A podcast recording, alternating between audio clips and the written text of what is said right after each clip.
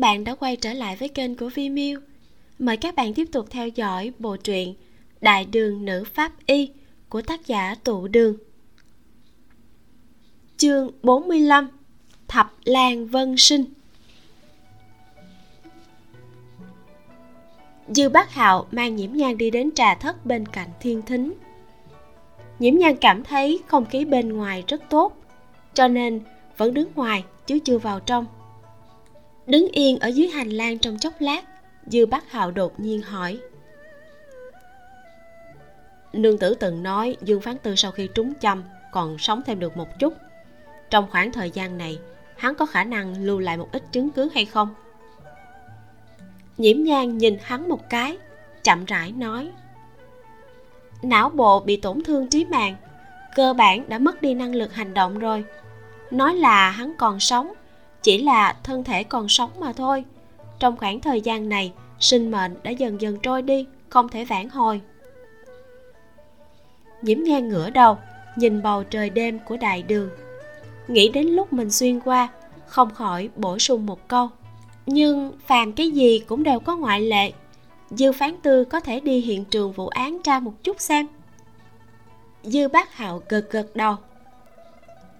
Ta còn có chút công sự thập thất nương nếu có việc, sai nhà dịch gọi ta là được. Xin ngài cứ tự nhiên. Nhiễm nhang hơi cúi đầu, rồi sau đó tiếp tục thưởng thức bầu trời đêm.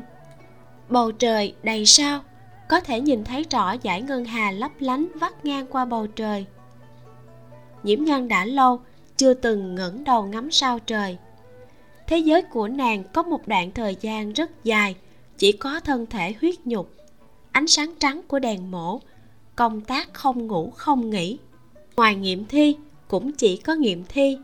Nàng muốn mượn những chuyện này để mài mòn nỗi sợ hãi và lòng thù hận của bản thân. Nhưng mỗi đêm trong cơn ác mộng, vẫn phải nhìn thấy người bạn thân của mình dậy dùa trước khi chết. Nàng là pháp y. Mỗi một tổn thương trên thi thể đều đang kể với nàng tình hình lúc đó thảm thiết ra sao. Có thể suy đoán từng động tác mà bạn mình dùng để phản kháng lúc đó, cùng với những động tác mà bọn cầm thú kia dùng để xâm phạm và bạo hành bạn mình. Chút từng chút mà diễn lại trong mộng, cũng như ngoài đời thật, nàng hoàn toàn bất lực. Lẳng lặng đứng hồi lâu, người trong phòng bắt đầu lục tục đi ra. Thập bát nương mang theo khuôn mặt tái nhợt mà đi theo sau nhiễm văn. Hiển nhiên là đã được phóng thích nhiễm văn thấy thân ảnh của nhiễm nhan liền rẽ qua hướng này. Đi cùng hắn còn có nhiễm miễn ngọc và hai nam tử mặc hoa phục khác. A à nhan thanh âm nhiễm văn có chút mỏi mệt. Nhiễm nhan đi xuống hành lang hơi khom người với hắn. A gia một nam tử trung niên đứng bên cạnh nói sắc mặt kinh ngạc. Ờ à, còn là thập thất nương ư. Hai năm trước còn gầy yếu bất kham là tiểu nha đầu nhìn không ra dung mạo.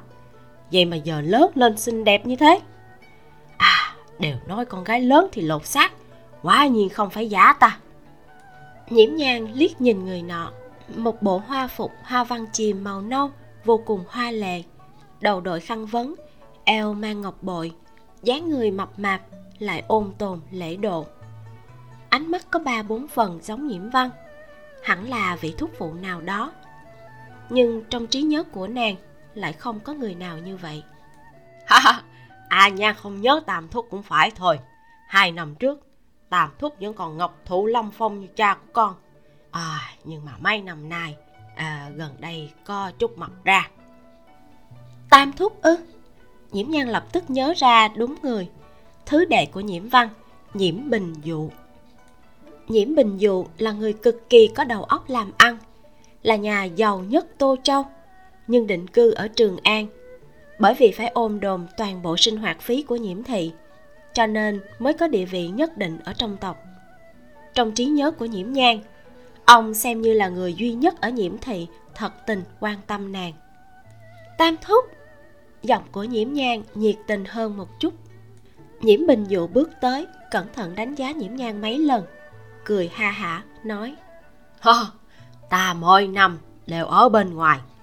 Mới vừa về tới, liền nghe nói còn bị đưa đi thôn trang dưỡng bệnh còn tướng là có nội tình gì? Trước mắt thấy còn sống tốt, ta cũng an tâm rồi. Nhiễm bình dụ là nhân tinh nếu hắn thật sự cảm thấy không có nội tình gì, nhất định sẽ không nói những lời này chọc huynh trưởng không vui. Trong lời nói của ông có ám chỉ, làm sắc mặt của nhiễm văn trầm xuống ánh mắt nhiễm nhang có chút lóe lên. Để đến mức này, thật không hiểu là thủ đoạn của cao thị quá cao minh hay là nguyên chủ nhiễm nhang quá yếu kém. Nhìn nhiễm bình dụ tươi cười từ ái, nàng trong lòng thở dài. Nhiễm nhan kia sớm đã hương tiêu ngọc vẫn rồi. Nhiễm văn đối với thứ đệ này không có một chút hảo cảm nào. Còn không phải chỉ là chi ra mớ tiền sao?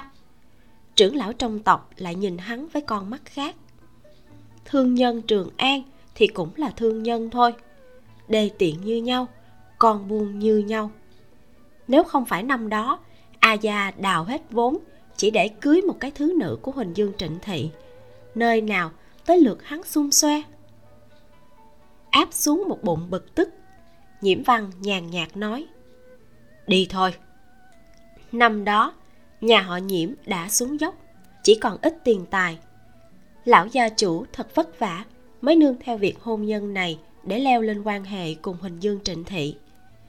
Tiền không có, còn có thể kiếm. Nhưng một khi thanh danh thị tộc xuống dốc, muốn vãn hồi thì khó khăn hơn gấp trăm lần. Nhưng mà đạo lý này, ánh mắt thiển cận của nhiễm văn vĩnh viễn không thể nhìn ra. Mọi người im lặng đi ra phủ nha một thiếu niên hoa phục đi cùng nhiễm bình dụ, dựa gần đến bên nhiễm nhan nhỏ giọng hỏi, a nhan, còn nhớ thập ca không? Nhiễm thập lan là con vợ cả của nhiễm bình dụ, tên vân sinh. Tuổi ước chừng 17-18 môi hồng, răng trắng, mặt phù dung như xuân hoa tiểu nguyệt. Biểu tình sáng láng, trong trẻo tràn trề sức sống như liễu mùa xuân như chim oanh buổi sớm, dung hoa khiếp người. Nhiễm nhang nao nao. Mới vừa rồi, hắn không lên tiếng, lại hơi cúi đầu, nên nàng chưa phát hiện ra còn có một nam tử tuyệt sắc như thế ở bên cạnh. Nhiễm nhang cúi đầu, nhẹ giọng nói, tất nhiên là nhớ rõ, khi còn nhỏ, thập ca thường cho muội nhiều đồ chơi mà. Nhiễm vân sinh đột nhiên cười, lộ ra hàm răng trắng tinh, đẹp không gì sánh được thu hút vô số ánh mắt của đám con cháu ân gia chung quanh. Nhiễm vân sinh đi nhanh ra trước, nói với nhiễm văn. Đại bá, con hai năm không gặp a nhan. Rất nhớ, không bằng để con đưa nàng về thôn trang nha.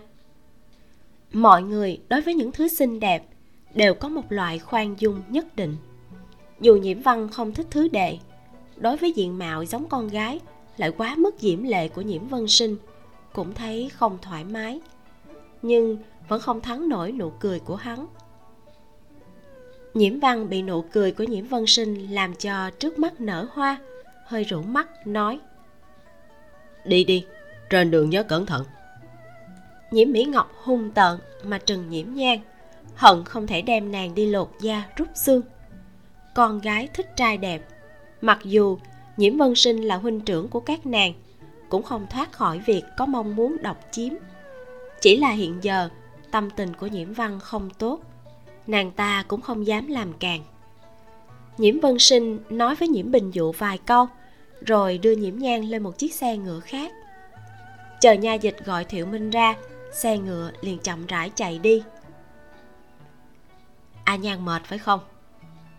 Nhiễm vân sinh nhìn vẻ mệt mỏi nhàn nhạt giữa hai lông mày của nhiễm nhang có chút đau lòng hắn vẫn luôn sống ở trường an. Hai, ba năm mới trở về một chuyến. Khi ở trường an, hoàn toàn không nghe nói nhiễm nhang có bệnh gì. Trở về mới biết được, nàng thế nhưng lại bị đưa đến thôn trang dưỡng bệnh. Trong chuyện này có cái gì đó khuất tất. A gia đã biết và hắn cũng có thể đoán ra được một chút. Ấn tượng của nhiễm nhang đối với vị huynh trưởng ôn hòa lại mỹ mạo này không tồi. Hơn nữa trong trí nhớ, hắn đối với nàng cũng rất tốt, liền nở nụ cười. Muội không sao. Nhiễm vân sinh thấy nàng cười, mới thoáng yên lòng. Trong thư hội âm, muội chỉ nói có vài câu ít ỏi, cũng không nói tình trạng của mình. Ta còn tưởng muội giận ta vì cuối năm kia tới giờ, ta chưa từng trở về thăm muội. Thư ư? Nhiễm nhan ngẩn ra một chút mấy năm nay muội đâu có nhận được một phong thư nào. Sao? Gương mặt tuyệt mỹ của nhiễm vân sinh tràn đầy kinh ngạc rồi chuyển thành phẫn nộ. Cào thị thật là khinh người quá đáng. Nhìn gương mặt tức vì giận mà đỏ lên của hắn rực rỡ như mây tía mỹ lệ không gì sánh được. Nhiễm nhan rốt cuộc biết tới cái gọi là mỹ nhân. Nhất tầng nhất tiếu vui vẻ giận dữ đều là cảnh đẹp khác nhau, đều làm người không rời được mắt. Đây mới chính là mỹ nhân. Thập ca, có ai từng nói với huynh là huynh đẹp tới mức làm người khác muốn phạm tội chưa? Nhiễm nhan nói, nếu không thêm thập ca vô câu này, thì đây chẳng khác gì là trêu ghẹo trắng trợn. Nhiễm vân sinh còn đang nổi nóng, chợt nghe nàng nói như vậy, không khỏi cười to một câu nói đùa bình thường. Nhiễm nhan lại hỏi đến vô cùng nghiêm túc, hiệu quả hài hước còn tốt hơn. Nhưng trời đất chứng giám, trong ý tứ của nhiễm nhan thật sự không có nửa điểm đùa giỡn. Nàng thật tình cảm thấy, bất luận là nam hay nữ, trưởng thành đẹp như vậy đều là một chuyện nguy hiểm. Cười xong nhiễm vân sinh cũng có chút bất đắc dĩ. Ta biết cái diện mạo này của ta không tốt nhiều người sau lưng ta nói rất khó nghe, nhưng ta đều không thèm để ý. A à nhan, muội sẽ không ghét bỏ cái dáng vẻ này của ta chứ? Ta biết cái diện mạo này của ta không tốt. Nhiều người nói rất khó nghe sau lưng ta, nhưng ta không thèm để ý. A à nhan, muội không ghét bỏ cái dáng vẻ này của ta chứ? Ai có thể ghét bỏ đây? Nhiễm nhan tuy rằng không quá chuộng vẻ đẹp dạng này, nhưng không thể không thừa nhận mấy mỹ nam ổng ẹo mà đưa đến trước mặt hắn đều thành cặn bã. Có điều nhiễm vân sinh rõ ràng không ý thức được vẻ đẹp của bản thân, bởi vậy mà có chút tự ti. Mỗi nghe người ta nói, nam sinh nữ tướng là cực kỳ có phúc khí. Quan thế âm bồ tát còn không phải là nam sinh nữ tướng sao? Nhiễm nhan trước giờ cũng không ngờ mình sẽ có lúc dùng thần phật đi an ủi người khác nhiễm vân sinh lộ ra lúm đồng tiền. Giống như ánh trăng xé tan đêm đen, sáng rực huy hoàng. Rất có sức cuốn hút, đến mức khuôn mặt người chết của nhiễm nhan cũng không khỏi phá băng, nhìn cũng sinh động hơn vài phần. Dọc theo đường đi, nhiễm vân sinh kể cho nhiễm nhan nghe rất nhiều chuyện thú vị ở trường an. Toàn bộ khí thế của đại đường giờ đây mới sóc lên một góc núi băng trước mắt nhiễm nhan cũng là lần đầu tiên nàng ý thức được một cách trọn vẹn.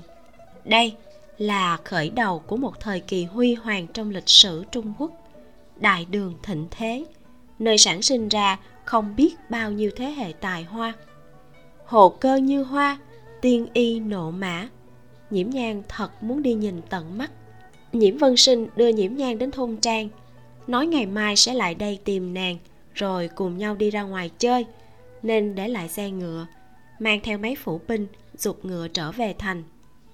Đi đến viện môn, nhiễm nhang liếc mắt một cái, liền thấy trong viện đầy người. Ngô tu hòa đang nửa nằm nửa ngồi ở dưới hành lang hiếp mắt. Tàn thần lại đang vòng tới vòng lui ở gần cửa viện. Hình nương ngồi khêu đèn may áo trước phòng vãn lục. Một thị tỳ đang sắc thuốc, còn lại tất cả đều ở trong sân nhiễm nhang giờ mới nhớ ra. Cao thị hôm nay tống bảy cái phó tỳ tới đây.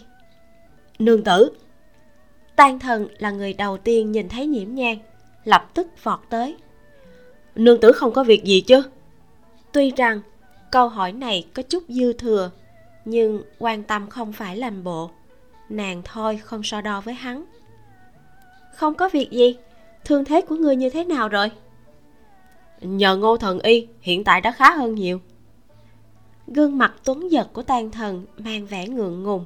Dư quan thoáng nhìn thấy hình nương vẻ mặt không tốt đang đi về hướng này lập tức nói sang chuyện khác.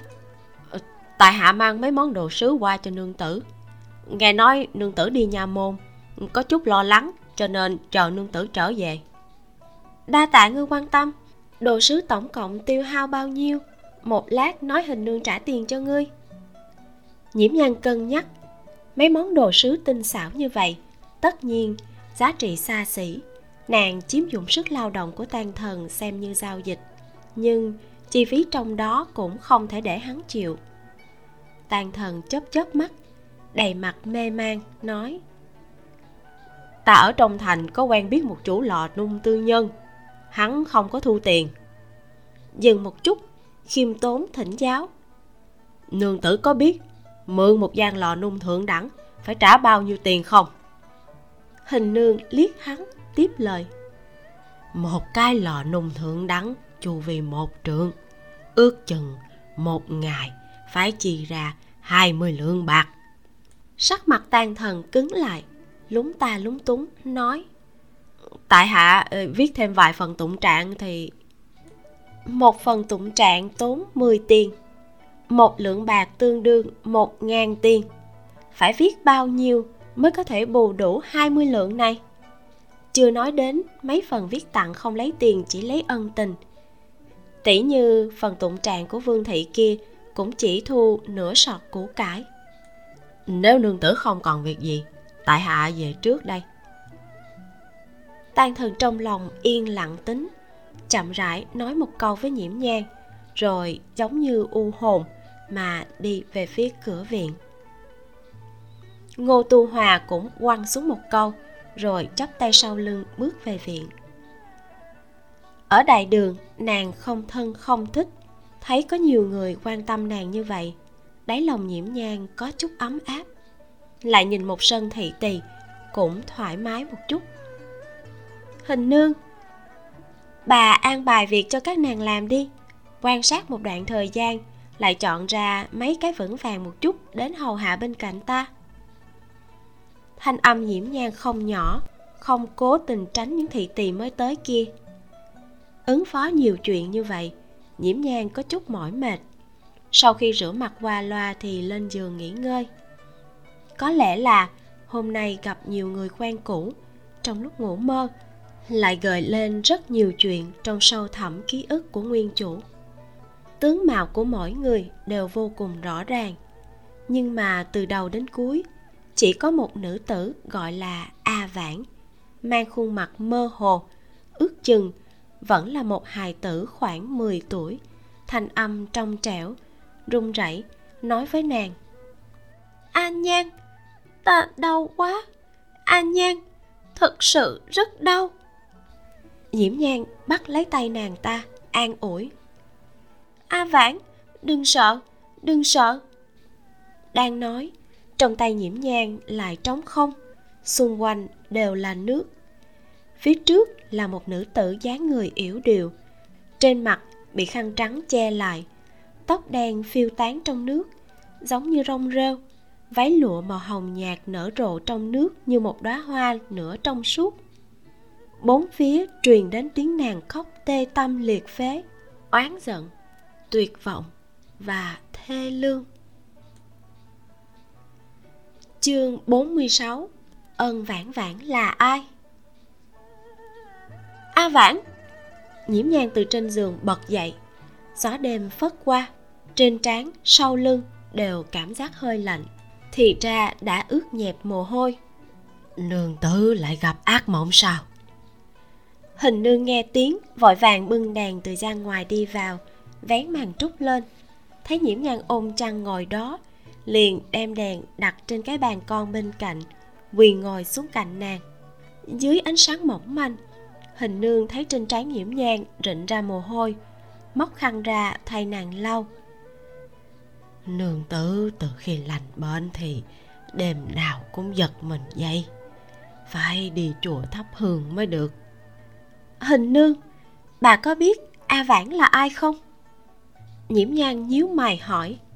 Nàng suy đoán, đây chắc là chuyện mà nguyên chủ cực lực muốn xóa đi trong trí nhớ của mình. Cũng có thể là thân thể này có bệnh mất trí nhớ, có chọn lựa gì đó. Hình nương thần sắc buồn bã, thở dài một hơi, nói, lão nô biết việc này đã thành tâm bệnh của nương tử. Vốn đã quên, sao giờ lại nhớ tới? Nhiễm nhang miếm môi không nói. Ánh mắt yên lặng nhìn hình nương. Hình nương thấy nàng thần sắc kiên định, biết cũng không có biện pháp gạt nàng, liền nói vạn vạn là ân phủ tư nương, cùng với nương tử là bạn thân, sao lại mắc phải bệnh hiếm nghèo mà chết? Nương tử gì vậy mà thương tâm hơn nửa năm sức khỏe cũng dần dần xấu đi. Chỉ vậy thôi sao? Nhiễm nhan vô luận như thế nào cũng không nhớ nổi là nàng đã từng có một người bạn gái tên ân vãn vãn. Người tâm lý có chút yếu ớt, trải qua chuyện đáng sợ hoặc bi thương đều sẽ vô thức mà gạt bỏ đi đoạn ký ức này. Tục xưng là mất trí nhớ có lựa chọn. Nếu sự thật chỉ đơn giản đúng như lời hình nương thì làm sao sẽ xuất hiện chứng bệnh này? Liên hệ đến những hình ảnh đã nhìn thấy trong mộng. Nhiễm nhan cảm thấy quên có lựa chọn, khả năng lớn là do sợ hãi. Hình nương trầm mặt một lát mới nói, lão nô nhớ rõ, hôm ấy đúng là mấy ngày trước ngày dỗ của phu nhân. Lão nô dẫn vãn lục đi chuẩn bị đồ cho ngày dỗ nương tử mang theo ca lam đi ân phủ. Chỉ là khi trở về, lại không thấy ca lam đâu nữa. Nương tử thì bất tỉnh. Cụ thể đã xảy ra chuyện gì? Lao nồ thật sự không rõ ràng lắm. Ca lam ư? Nhiễm nhang lẩm bẩm cái tên này. Chẳng lẽ nữ tử chìm dưới nước ở trong mộng là ca lam? Lòng mang nghi ngờ. Nhiễm nhan hỏi, bà có còn nhớ ngày đó ca lam mặc quần áo màu gì không? Hoặc là ca lam ngày thường thích mặc quần áo màu gì? Cái này lao nô thật ra không rõ ràng lắm. Có lẽ vãn lục biết. Nhưng mà nương tứ ngài thường không phải rất thích cho các nàng mặc đồ cùng màu sao? Cả làm xưa nay mặc nhiều nhất chính là mạo lam. Hình nương lo lắng sốt ruột mà nhìn nhiễm nhang, lại nói, nương tử, trời còn chưa sang, ngài đừng nghĩ nữa ngủ tiếp một lát đi. Có chuyện gì thì chờ trời sang rồi lại cẩn thận nghĩ cũng được mà. Nhiễm nhang gật gật đầu, nằm lại trên giường. Hình nương sợ nàng lại gặp ác mộng liền đem đèn đặt lên cái bàn con cạnh cửa sổ, kéo lụa mỏng xuống che lại. Như vậy, toàn bộ không gian liền được phủ bởi một tầng ánh sáng nhu hòa. Bảy năm nay nhiễm nhan mỗi đêm thường bừng tỉnh từ trong giấc mộng. Nhưng trước giờ, nàng không mơ thấy những hình ảnh không đầu không đuôi như vậy. Váy lụa màu hồng, khuôn mặt bị vải trắng bao lại, tiếng khóc thê lương tuyệt vọng, là ân vãn vãn nhiễm nhan kinh sợ. Nếu nữ tử kia là ân vãn vãn, như vậy hết thảy đều thông suốt. Có lẽ nguyên chủ nhiễm nhan chính là không cẩn thận, nhìn thấy một màn chết oan chết uổng của ân vãn vãn bị dọa cho hôn mê bất tỉnh, cho nên sau khi tỉnh lại, tiềm thức liền tự động bài xích đoạn ký ức này. Như vậy, nữ hài nàng nhìn thấy trong mơ lúc đầu và nữ tử chìm dưới nước sau đó chính là một người ở hai thời điểm khác nhau. Ân vãn vãn nói, nàng ta đau quá, là đau ở đâu? Nàng thật sự bị mắc bệnh hiểm nghèo sao? Còn có thanh âm kêu khóc vang vọng bên tai lúc cuối. Từng câu từng chữ mơ hồ, nhưng lại rõ ràng mà truyền đạt cảm xúc của nàng ta. Tuyệt vọng, sợ hãi, không cam lòng. Cảm xúc như vậy, có phải nói là nàng ta bị chết oan uổng là bị người mưu sát hay không? Nhiễm nhan miên man suy nghĩ một hồi, đem đầu đuôi, miễn cưỡng chấp nối lại. Bất quá trong đó còn có rất nhiều điểm khó hiểu. Tỉ như, ca lam vì sao lại mất tích? Sau khi ca lam mất tích, nhiễm Phủ có thái độ gì? Nếu nữ tử chìm dưới nước kia thật sự là ân vãn vãn, nàng chết như vậy là vì cái gì? Ký ức bị lãng quên quá lâu sẽ không vô duyên vô cớ mà trỗi dậy. Trí nhớ bị đè nén kiểu này, có khả năng sẽ bị người hoặc chuyện quen thuộc kích thích. Có lẽ là mấy ngày trước lại đến ân phủ mới gợi lên đoạn ký ức này. Trằn trọc hồi lâu, ngoài cửa sổ, ánh sáng mặt trời dần dần tỏa ra, xuyên thấu qua khe hở cánh cửa sổ đang đóng mà rọi vào. Nhiễm nhan không có một chút buồn ngủ nào, liền đứng dậy mở cửa sổ ra không khí mát mẻ buổi sáng sớm, mang theo mùi cỏ nước nhàn nhạt ập vào mặt. Trơn bóng mà thanh tân. Đây là hơi thở đặc trưng của vùng sông nước giang nam. Nhiễm nhang hít vào thở ra trong chốc lát. Nhìn ánh bình minh bắt đầu trải rộng nơi chân trời phía đông. Trong giây lát, từng chùm từng chùm ánh nắng phá vân mà ra. Nhiễm nhang cúi đầu, thổi tắt đèn. Duỗi eo nghe thấy tiếng bước chân liền xoay người lại. Thấy hình nương đang vén màn che lên. Hình nương thấy nhiễm nhang nao nao. Nương tử sao lại dậy rồi? Hôm qua không phải đã hẹn hai người bệnh sao? Hôm nay ta phải vào thành chẩn bệnh cho họ. Nhiễm nhang ngồi vào trước kính trang điểm vừa nói.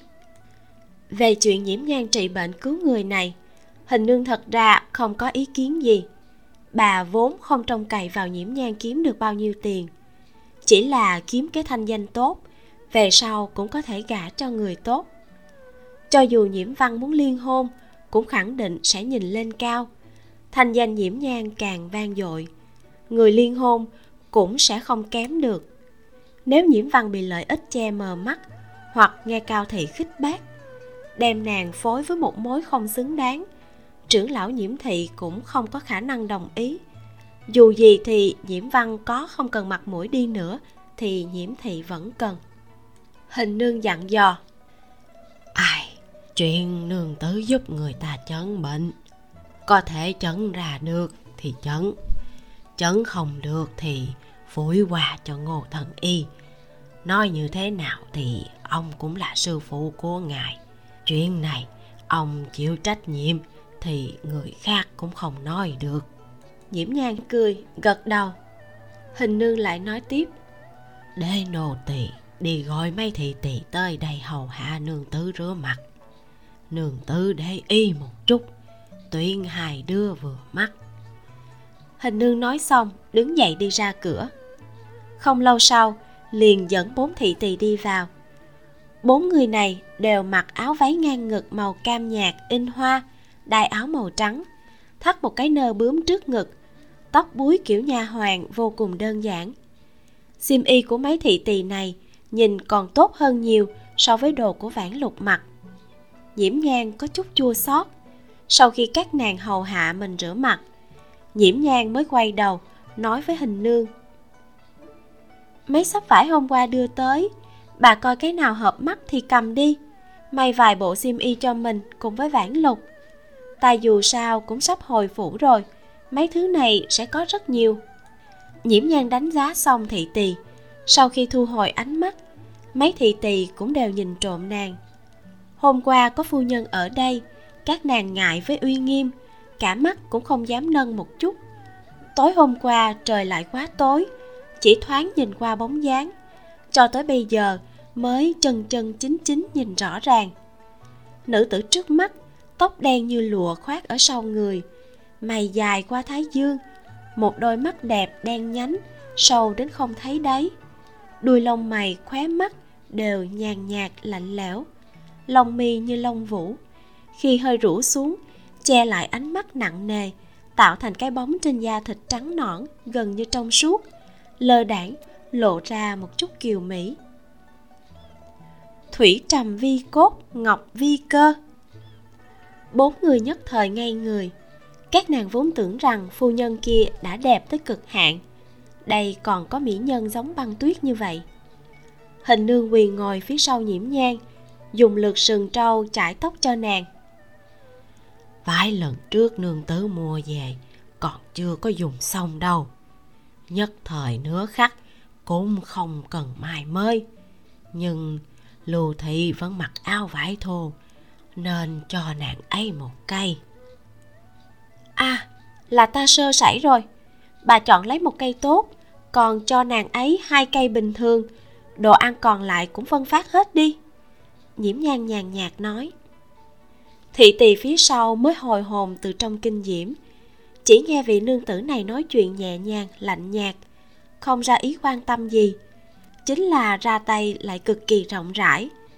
Mấy thứ tơ lụa sa la bên chủ trạch đưa tới đều là đồ cực tốt.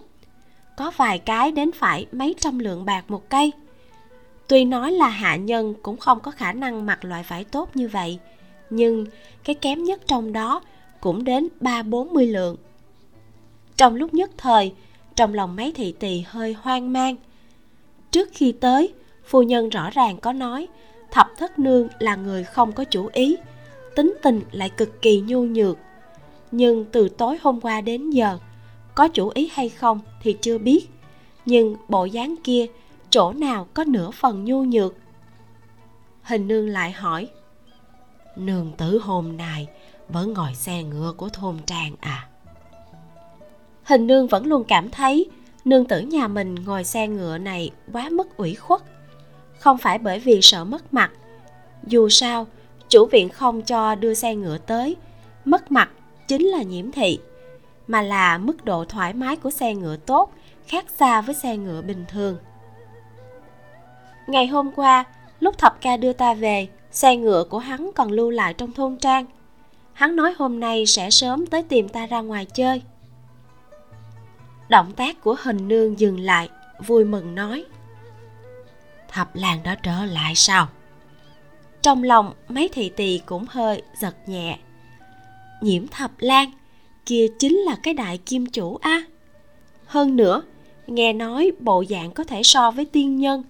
Nếu bám lên được, hắn cho dù tùy tiện rỉ ra một chút, cũng đủ cho cả nhà các nàng ăn uống mấy đời. Lấy tư sắc của các nàng mà muốn trở thành tiểu thiếp của nhiễm thập lan khẳng định là không có hy vọng. Nhưng thập thất nương cùng hắn giao hảo, lại là huynh muội, lấy lòng thập thất nương cũng như nhau thôi cao thị phỏng chừng, nằm mơ cũng sẽ không nghĩ tới. Mấy người bà ta an trí này chỉ nghe một câu về nhiễm thập lan, tâm tư đã lay động ầm ầm như địa chấn. Sau khi trang điểm xong, dùng chút cơm sáng đơn giản, nhiễm vân sinh giống như là bấm đốt ngón tay tính thời gian. Nhiễm nhang vừa mới buông đũa, thiệu minh liền thông báo hắn tới. Hình nương ra ngoài đón nhiễm nhan vẫn đoan đoan chính chính, mà quyền ngồi ở bên kỹ. Tiếp nhận nước trà do thị tỳ dâng lên súc miệng. Nhưng có mấy ả thị tỳ nhìn không được, bắt đầu nhìn trộm xung quanh. Mặc kệ là thân phận kim chủ của nhiễm vân sinh, hay là hắn bản thân tướng mạo tuấn mỹ, đều làm người ta tò mò.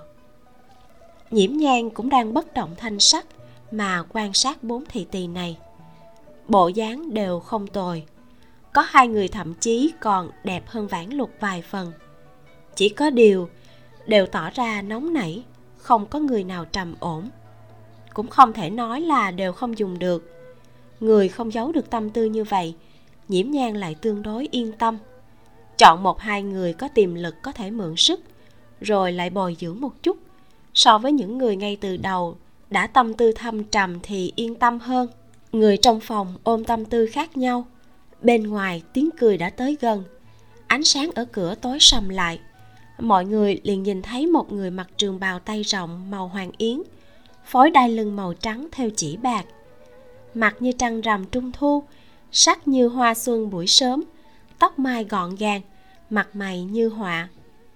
Nhiễm vân sinh nhìn thấy nhiễm nhan ngồi trên tịch không nhúc nhích, ra vẻ không vui, nói, a nhan cũng không biết ra đón thập ca một cái nữa nhiễm vân sinh ôn hòa dễ chịu luôn làm nhiễm nhan bất tri bất giác mà thả lỏng ra nhiều. Khóe môi hơi cong lên. Ai bảo huynh tới vừa khéo như vậy? Muội mới vừa dùng cơm xong. Cũng không tới mức mang một miệng dầu mỡ mà chạy ra ngoài chứ. Nhiễm vân sinh cười rạng rỡ ngược lại nói. Hôm nay muội có muốn đi đâu không? Có. Diễm nhan đánh giá nhiễm vân sinh một cái hắn mang cái bộ dạng khuynh quốc khuynh thành này. Thật sự không thích hợp bồi nàng đi khám bệnh cho người ta. Hôm qua có hẹn, hôm nay sẽ đi chẩn bệnh cho hai người. Đi vào thành trước đi, sẽ không mất nhiều thời gian. Huynh nếu có việc gì khác thì cứ đi giải quyết trước. Nhiễm vân sinh kinh ngạc hỏi. Muội biết y thuật sao? Chương 47 Đến nhà chẩn bệnh. Cũng sơ sơ. Nhiễm nhan khinh khinh phiêu phiêu mà phun ra hai chữ này. Nàng không có thói quen nói dối. Bịa ra một câu chuyện thì có thể giấu tai mắt người khác trong nhất thời. Nhưng thường thì nói nhiều, lỗ hổng cũng nhiều. Nhiễm phân sinh thấy nhiễm nhan không muốn nói Cũng không tiếp tục truy vấn. Chỉ nói ta cũng không có chuyện gì quan trọng. Đến trong thành ta trước tiên đi tìm cái tủ lầu ngồi một chút chờ muội về hai người thương lượng xong, liền lên xe ngựa. Hai người bệnh mà nhiễm nhan hôm nay phải đi chẩn đều là người có uy tín. Địa vị trong thành tô châu tuy so ra kém ba nhà tề, nhiễm, nghiêm, nhưng lại có thực lực mà cả ba nhà kia cũng không dám dễ dàng trở mặt. Nhiễm nhan rất ít nói, nếu không có chuyện gì trọng yếu, đại đa số tình huống đều sẽ không chủ động trò chuyện bởi vậy, dọc theo đường đi, chỉ có nhiễm vân sinh nói, nàng ngẫu nhiên phụ họa vài câu. Nhiễm vân sinh cũng phát giác muội muội này rất khác trước.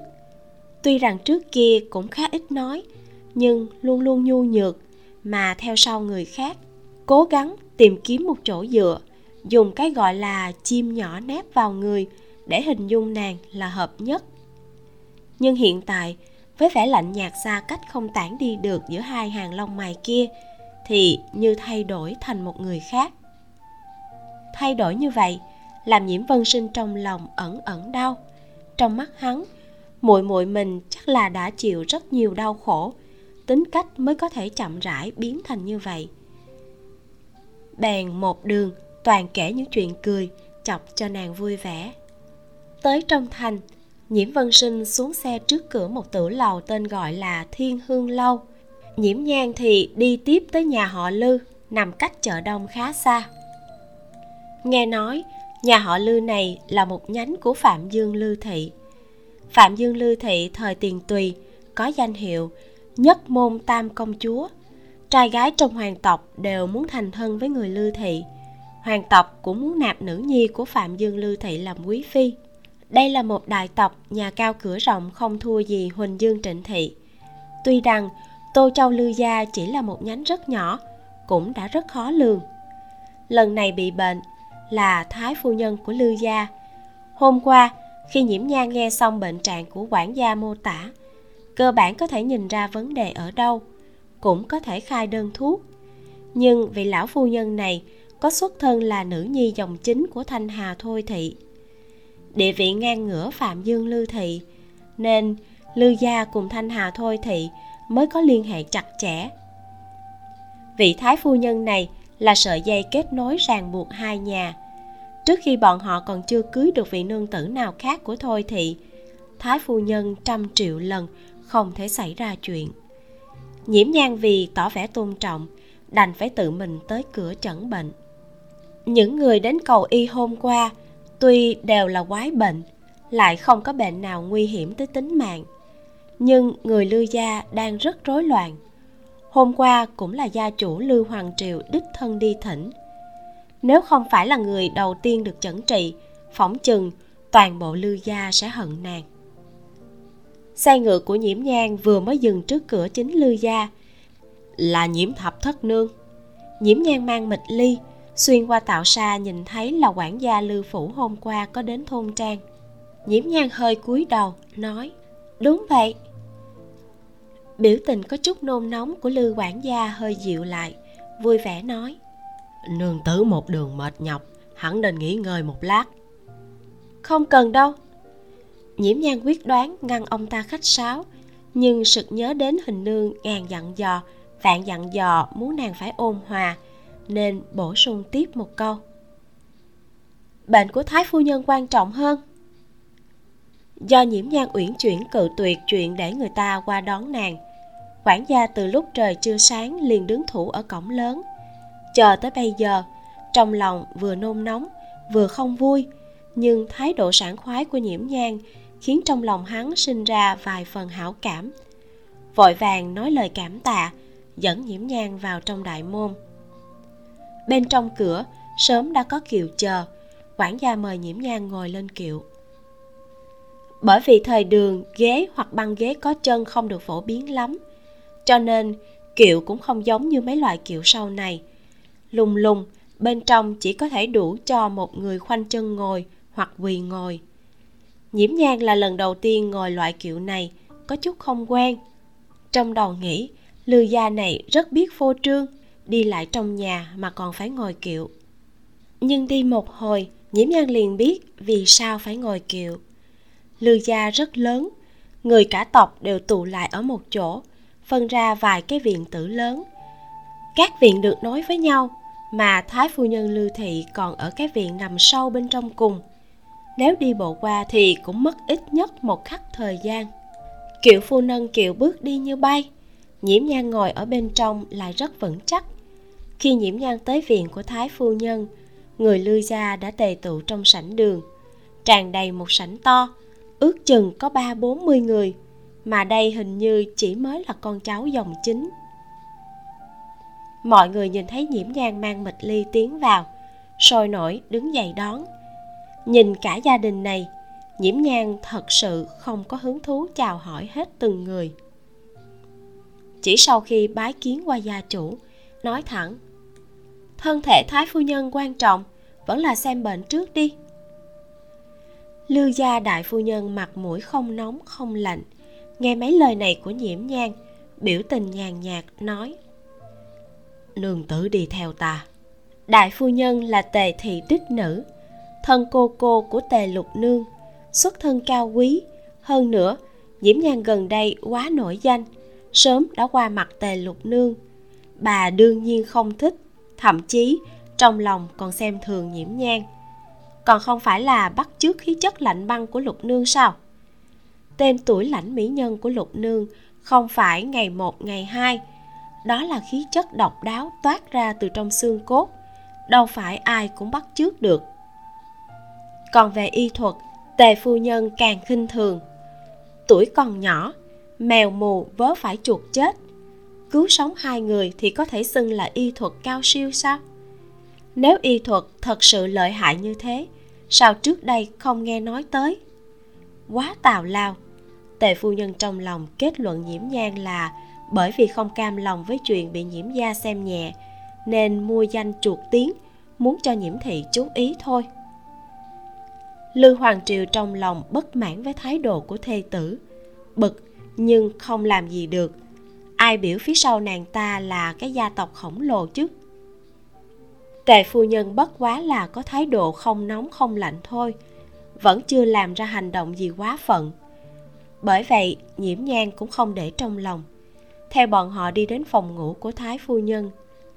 Phòng ngủ có không gian khá nhỏ, ngoài người có phận sự mới được ra vào, còn có chính phu nhân của bọn họ. Trong phòng tràn ngập mùi chua thối nhẹ nhẹ hỗn hợp của trung dược và đàn hương, làm người khó chịu nổi. Mấy vị phu nhân đều nín thở, dư quan liếc hướng nhiễm nhang. Mùi sắc thối nàng còn chịu được, mùi hôi nhẹ nhàng như vậy, đối với nhiễm nhang đương nhiên không là cái gì. Thậm chí, ánh mắt cũng không một chút biến động.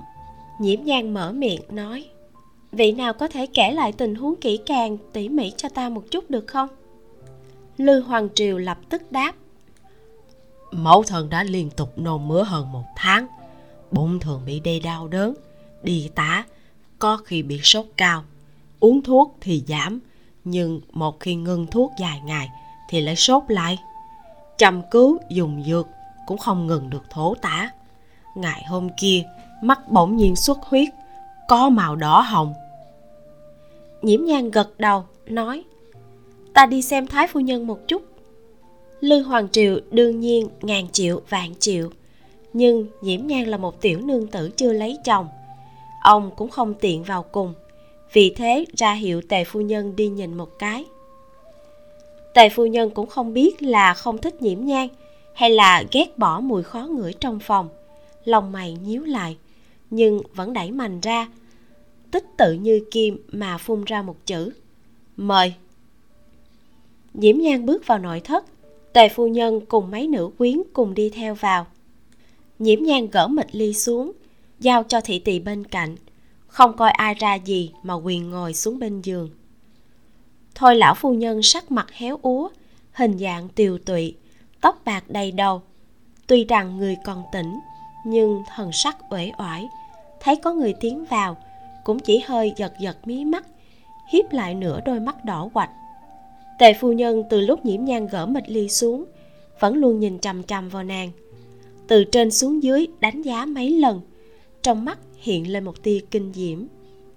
Cho tới giờ này, tề phu nhân đều là nghe tề thập nương nói nhiễm nhan như thế này, như thế kia. Nói nàng bắt trước lục nương ra vẻ lãnh ngạo. Hôm nay vừa thấy, lại không phải như vậy. Đều cho người khác cảm giác lạnh như băng. Nhưng tề lục nương giống như nữ thần cao cao tại thượng, không thể khinh nhờn.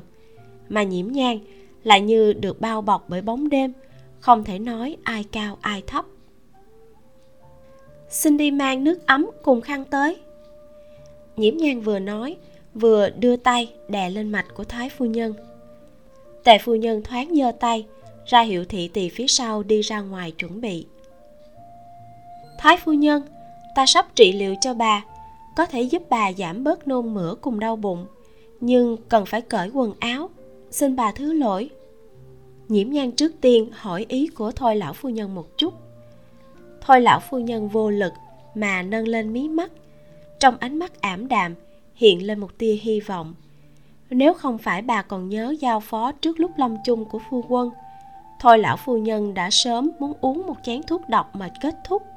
Thổ tả kéo dài hơn một tháng như vậy thanh niên thể trạng cường tráng cũng không chịu nổi. Huống chi là một bà lão. Nhiễm nhan thấy ánh mắt của thôi lão phu nhân, duỗi tay, dùng lực đạo vừa phải mà xoa ấn mấy cái huyệt vị.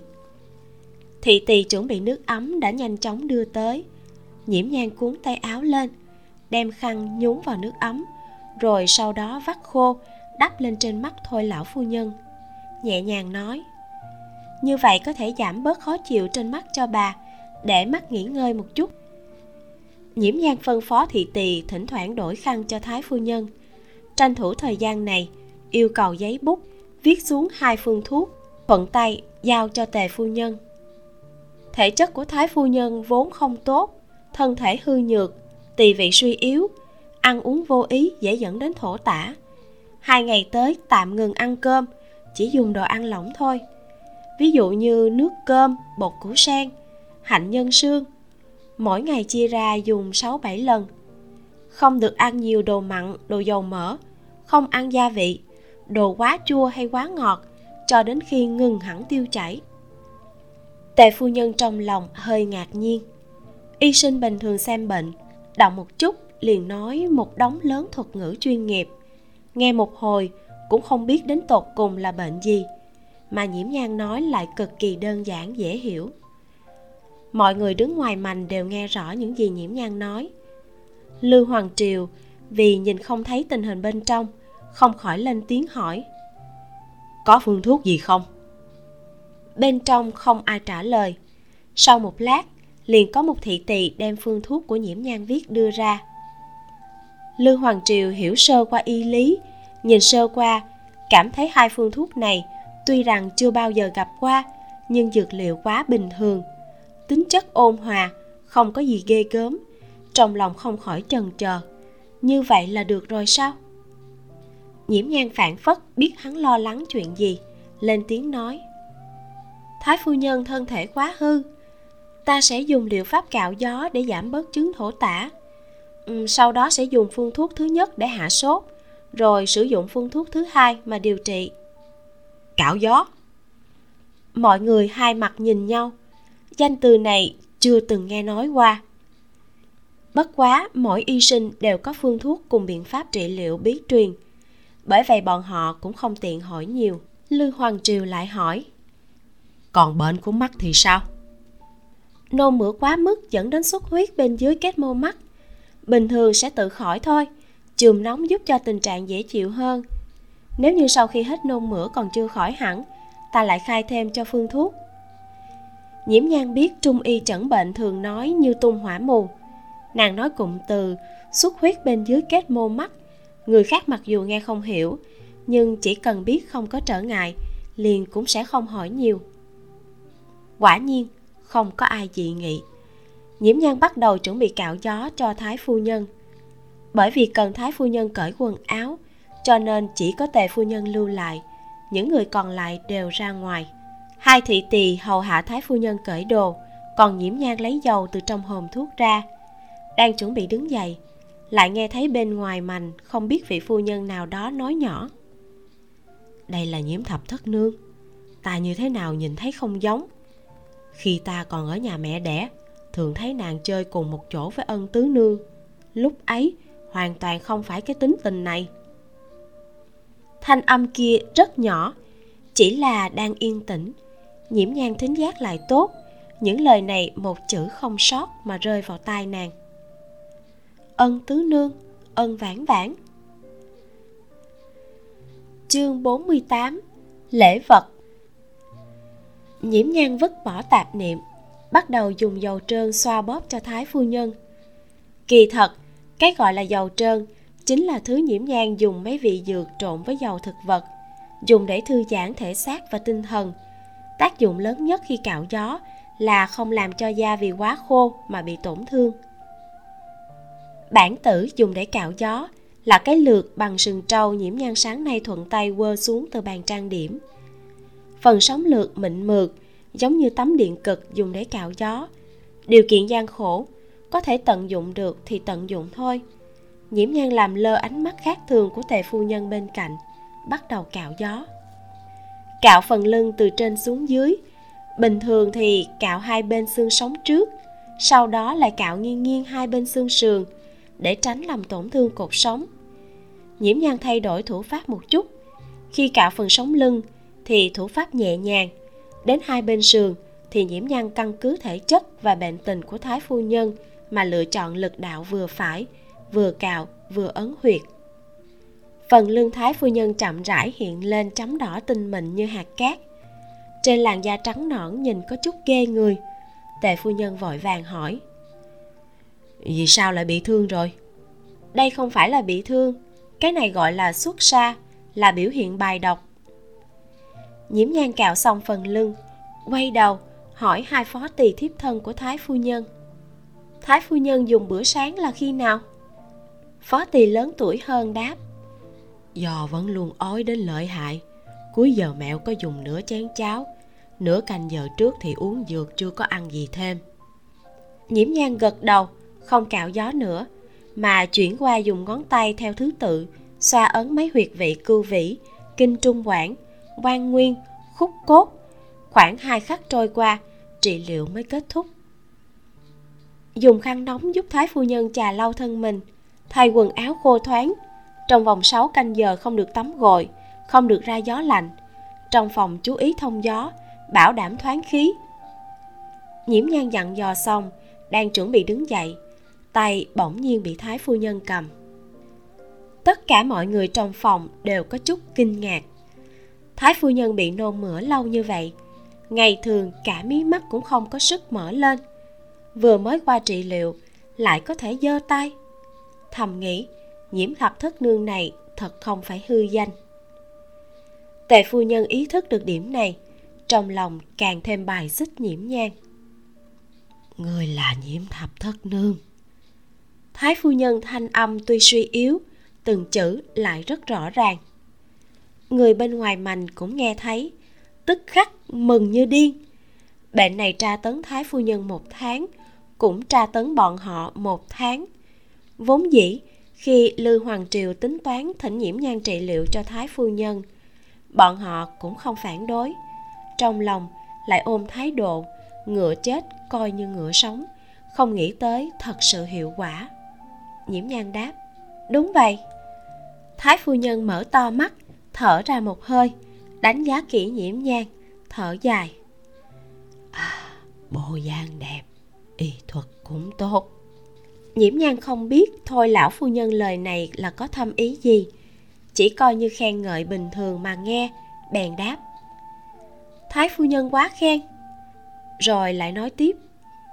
Dạ dày của bà suy yếu, sở thích ăn uống nên sửa lại một chút. Kỳ thật, đồ ăn phía nam cũng không tồi. Thanh hà thôi thị vốn ở phương bắc. Nhiễm nhan đoán, vị thái phu nhân này ăn không quen món tô châu thanh đạm nhạt nhẽo. Cho nên vẫn bảo trì thói quen ăn uống trước kia. Chỉ là hiện tại lớn tuổi dạ dày tiêu hóa không được, thái phu nhân bất đắc dĩ nói canh suồn nhạt nhẽo, không có khẩu vị. Nhiễm nhan trong lòng hơi động, có thể giao hảo được với lưu thị thái phu nhân đối với nàng mà nói, chỉ có lời, không có hại. Hiện tại đúng là thời cơ rất tốt. Sao không tận dụng chứ? Vì thế nàng nói chờ bà lành bệnh, ta sẽ viết vài công thức món ăn cho nhà bếp trong phủ. Bảo đảm hợp khẩu vị của bà cũng sẽ không phải chịu tội như lúc này. Thái phu nhân có chút kinh ngạc, trong lòng cũng không quá trông mong. Thời đại này, nương tử quý tộc biết xuống bếp rất ít ỏi, mặc dù biết nấu ăn cũng không phải lúc nào cũng ở nhà bếp, nên chỉ đạm đạm cười. Vậy làm phiền ngươi rồi nhiễm nhan thấy bà bắt đầu mệt mỏi, liền đứng dậy cáo lui. Phó tỳ lúc này mới dở trăng mỏng lên, giúp thái phu nhân trà lau thân mình, thay quần áo khô thoáng, rồi sau đó mở cửa sổ thông gió. Không khí trong phòng được lưu thông, tuy có khí nóng của mùa hè tràn vào, nhưng cảm giác lại thoáng đãng hơn nhiều. Thái phu nhân ở trên giường thoải mái mà ngủ. Tề phu nhân thấy thế cũng lui ra ngoài nhiễm thị thế lực cao hơn lưu thị rất nhiều. Hơn nữa, nhiễm bình dụ lại là nhà giàu số một tô châu. Dùng tiền bạc để trả cho nhiễm nhang, thật sự có chút mất thể diện cho cả hai nhà. Cho nên, lưu hoàng triều từ sáng sớm đã chuẩn bị tốt hai món lễ vật thích hợp. Nhiễm nhang vừa bước ra, liền sai người giao vào tay nàng. Bệnh của thái phu nhân thuyên giảm, thần sắc lưu hoàng triều nhẹ nhàng hẳn đi đa tạ thập thất nương lần này có thể chẩn trị cho mẫu thân ta. Hai món đồ này là tâm ý của lưu thị nhất tộc. Mong thập thất nương đừng ghét bỏ. Hai kiện lễ vật đều đựng trong những cái hộp tinh xảo. Một cái là hình vuông, hơi dẹt. Nhìn bề ngoài có thể đoán ra bên trong là một hai quyển sách. Mà cái hộp khác thì hình thon dài, cao khoảng một thước. Mùi vị nhân sâm như có như không, thoảng qua chốc mũi nhiễm nhang hẳn là sâm núi cực phẩm. Nhiễm nhan thuận tay đem nó đẩy trở về. Lễ vật này quá nặng, a nhan hổ thẹn. Thỉnh lư bá phụ thu hồi nhân sâm. Quyển sách này ta lấy về coi mấy ngày, chắc chắn trả lại. Động tác ngửi sơ của nhiễm nhan rất tự nhiên, lại bí mật. Nàng không phải cố ý khoe khoang. Trước mặt người khác mà đi nhìn kỹ đồ bên trong, sẽ làm người ta cảm thấy nàng chưa hiểu việc đời sẽ cố kỵ chuyện lui tới sau này. Nhưng lễ vật quá quý trọng, cũng không thể tùy tùy tiện tiện mà thu. Trong lòng mọi người đều rất kinh ngạc, không khỏi đánh giá khuôn mặt giấu sau mịch ly thêm mấy lần. Đặc biệt là mấy nam tử đời cháu chưa lập gia đình. Mới vừa rồi, thái phu nhân một câu, bộ dạng đẹp, y thuật cũng tốt. Người ngoài xem ra bất quá chỉ là câu khen ngợi bình thường, nhưng bọn hắn biết thái phu nhân đây là vừa mắc nhiễm thập thất nương. Không chừng, nàng tương lai sẽ là thê tử của mình. Bởi vậy cũng rất để ý. Thế gia đại tộc liên hôn, rất khó nói chuyện tình cảm. Chỉ cần nhìn hợp mắt, tính tình tạm được, cũng đều có thể qua loa đại khái mà tới luôn. Nhưng nhiễm nhan gần đây chính là đề tài nóng nhất thành tô châu. Nghe nói bộ dạng cùng tề lục nương bất phân cao thấp chưa nói tới cảm tình dung mạo mỹ lệ một chút cũng đã quá tốt rồi. Lư hoàng triều nói thập thất nương trị hết bệnh cho mẫu thân trong lòng mố vui bất tận. Đưa chút lễ vật cũng là phái đạo thập thất nương đừng chối từ. Một khi đã như vậy ta đây từ chối thì bất kính. Nhiễm nhan cũng không làm ra vẻ nhận lấy quyển sách kia đem hộp nhung sâm trả lại trên bàn sách thì ta sẽ nhận lấy. Gốc sâm này của ngài là cực phẩm. Chỉ sợ trên đời cũng không còn nhiều. Trên thị trường dù ra giá cũng không có người bán. Thân thể thái phu nhân hư nhược. Gốc sâm này xem như ta hiếu kính thái phu nhân. Thỉnh lưu bá phụ đừng chối từ. Một quyển y thư đã có giá trị xa xỉ. Nếu là bản đơn lẻ, càng là thứ vạn kim cũng khó cầu nhiễm nhan cảm thấy mình bất quá là trị một chứng viêm ruột nhỏ nhoi. Mặc dù tình huống thái phu nhân nghiêm trọng, nhưng trả lễ quý trọng như vậy cũng làm nàng thấy hổ thẹn. Nếu là giao dịch thì phải công bằng, mặc dù không công bằng, cũng không thể chênh lệch quá lợi hại. Đây là nguyên tắc xử sự nhất quán của nhiễm nhan. Lưu hoàng triều thầm khen nhiễm nhan hiểu chuyện, hai bên lại khách khí vài câu nhiễm nhan dặn dò kỹ càng, tỉ mỉ những việc cần chú ý. Cùng với phương pháp sắc thuốc xong, liền đứng dậy cáo từ, chuẩn bị đến trương phủ gần chợ đông. Hết phần 12 các bạn thấy nhiễm thập làng, nhiễm vân sinh như thế nào? Có đáng yêu không? Mình thì rất có cảm tình với nhân vật này. Vân sinh là người luôn mang đến niềm vui và cảm giác tình thân ấm áp cho nhiễm nhan đó sau này lại rất đáng thương. Còn nam chính tiêu tiêu của chúng ta, sau khi buông một câu gây thương nhớ thì biến mất luôn từ bữa tới giờ. Các bạn có tò mò về ảnh không? Đón nghe phần sau nhé. Tiêu tiêu sẽ chính thức xuất hiện.